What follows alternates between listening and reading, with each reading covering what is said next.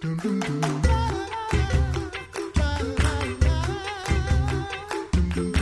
Welcome back to the coffee hour. I'm Andy Bates. I'm Sarah Gulseth. We're going to be conventional again because we're never conventional. You know what that means? We're going to talk about con- the Synod Convention. And we know, yes, that's, uh, well, now it's less than a year away. It is less than a year. But that still involves some preparation, some very important steps in preparation. Join us for that, the Reverend Dr. John Sias, Secretary of the Lutheran Church Missouri Synod. Dr. Sias, thanks for joining us this It- morning. it is a pleasure to be with you again. So it, there are numerous steps that, that lead up to convention, and one of those is nominations Yes. for people to fill various roles, uh, offices within the LCMS for various duties across the Synod. So, how does that happen? How do nominations happen, and, and what are the roles that need to be filled? there yeah, there are two processes for nominations, one that deals with the president and vice presidents. We won't start that till October, so I'm not going to talk about them today. All right, very good. Our memories were correct. Sarah and I were talking about that earlier. We're We're like, we think it it's October. That's So, right. October 29th is the big switchover. Ooh, uh, Reformation party. Yeah, right, almost. when we move from one process to the other. All but right. right now, we're looking at all the other offices, boards, and commissions that are elected by the Synod Convention, which, as you say, provide a whole host of governance functions for synod itself, for what we'd call corporate synod or national synod, for the mission boards of the synod, and then for all the things we call agencies of the synod that provide all sorts of useful functions and pieces of ministry, seminaries. Colleges, universities, and synod-wide corporate entities, some of which have elected membership on their boards. So 69 positions in total. They don't all come up Whoa. every triennium. Some serve two triennium when they're elected for a total of six years or seven this time. 69 positions to fill, not all of whom have incumbents that are able to continue because hmm. some are term limited or mm-hmm. sometimes people just get tired. Are there any, I shouldn't say odd, but any of these boards or commissions that people may not realize are elected through the conventions? you know, we think of all the colleges, universities, the seminaries of the Synod as somewhat independently functioning entities, but a good portion of those on their boards of regents are elected by the Synod in convention. Mm-hmm. And those folks have very important roles, you know, and it's not very often that people in congregations, the delegates of congregations, get a chance to decide who is a regent, who is governing a university, governing a seminary. But the bylaws of the synod have entrusted the convention with that important role, and people are are you know asked to provide very talented folks to fill those roles. Uh, you think of what it goes into what goes into governing a major higher education institution. You need a variety of skills on that board, not only to be good at governance in general and working with other people to make big decisions that can involve the futures of students and faculty and a lot of money and whether we get the mission of Synod done or not, but also more specific skills, legal skills, financial skills, human resources skills that, that help a board guide and govern what a whole administration is doing day to day.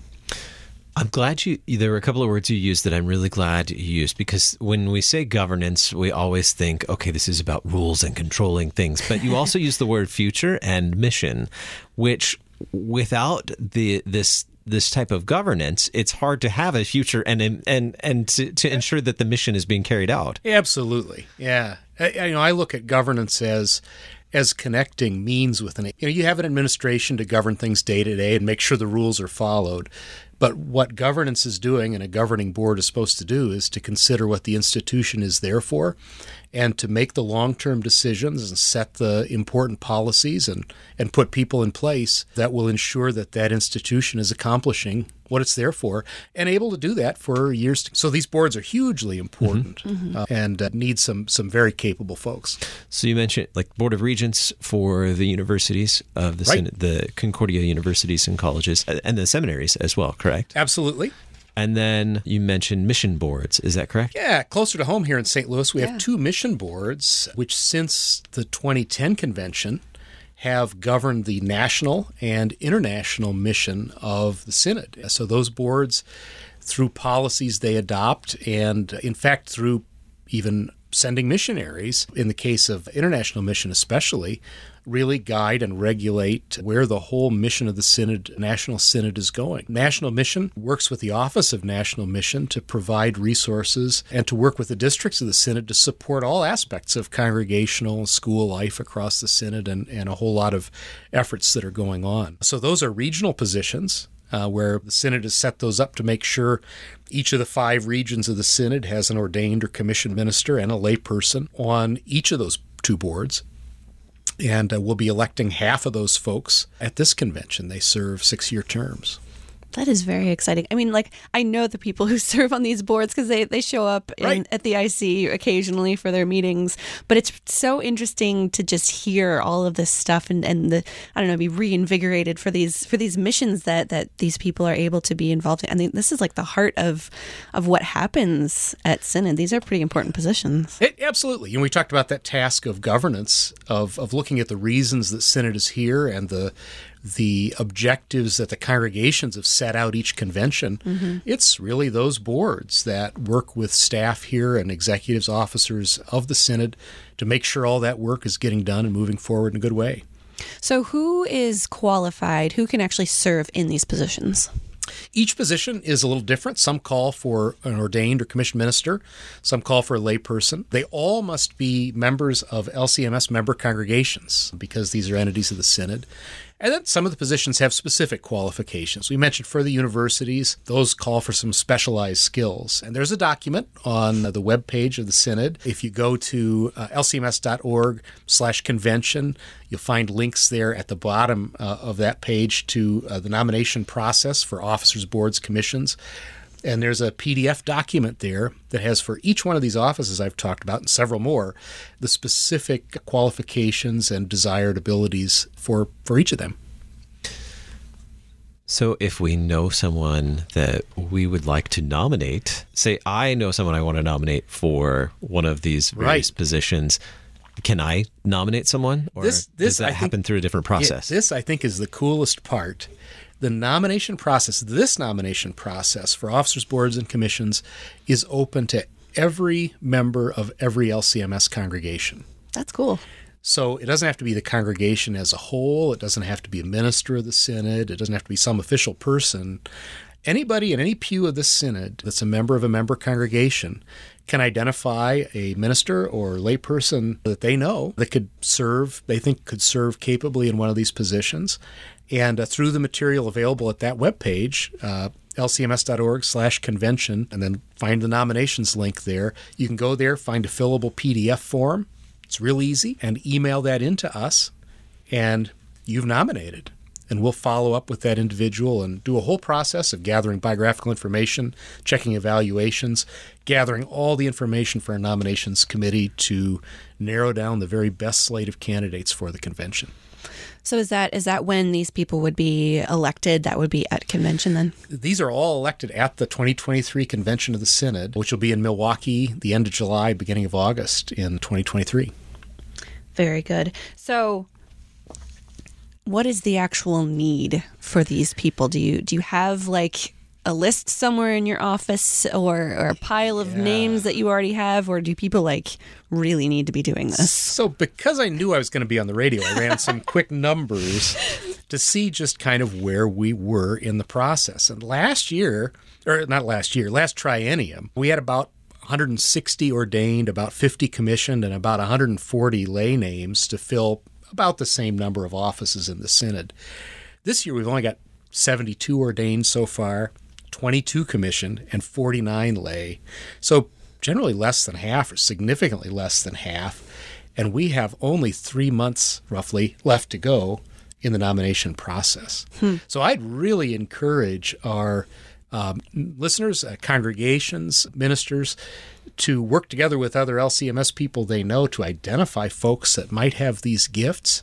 If you're not sure, go ahead and nominate them. And the nomination committee will have a look and compare them to the other candidates and see. But it's really important we get these nominations in so that the nominations committee, drawn from the whole synod, when they meet in January of 2023, will have lots and lots of capable folks to choose from.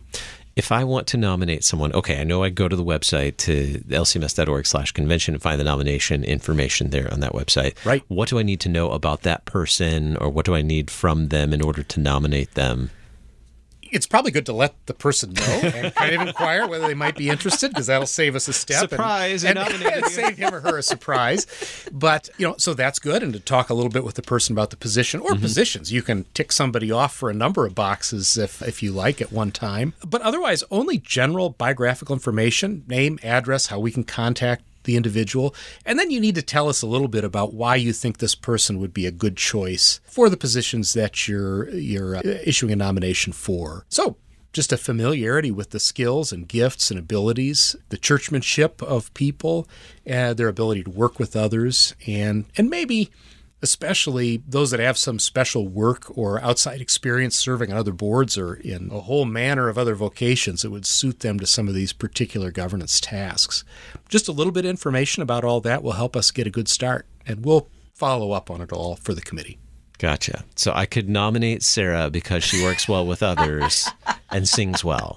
There you go. Well, we may not have a board of singing at present, but oh. you know we can work on that. We'll work on Was that an official National nomination? Oh boy. That could be a national mission topic. There you go.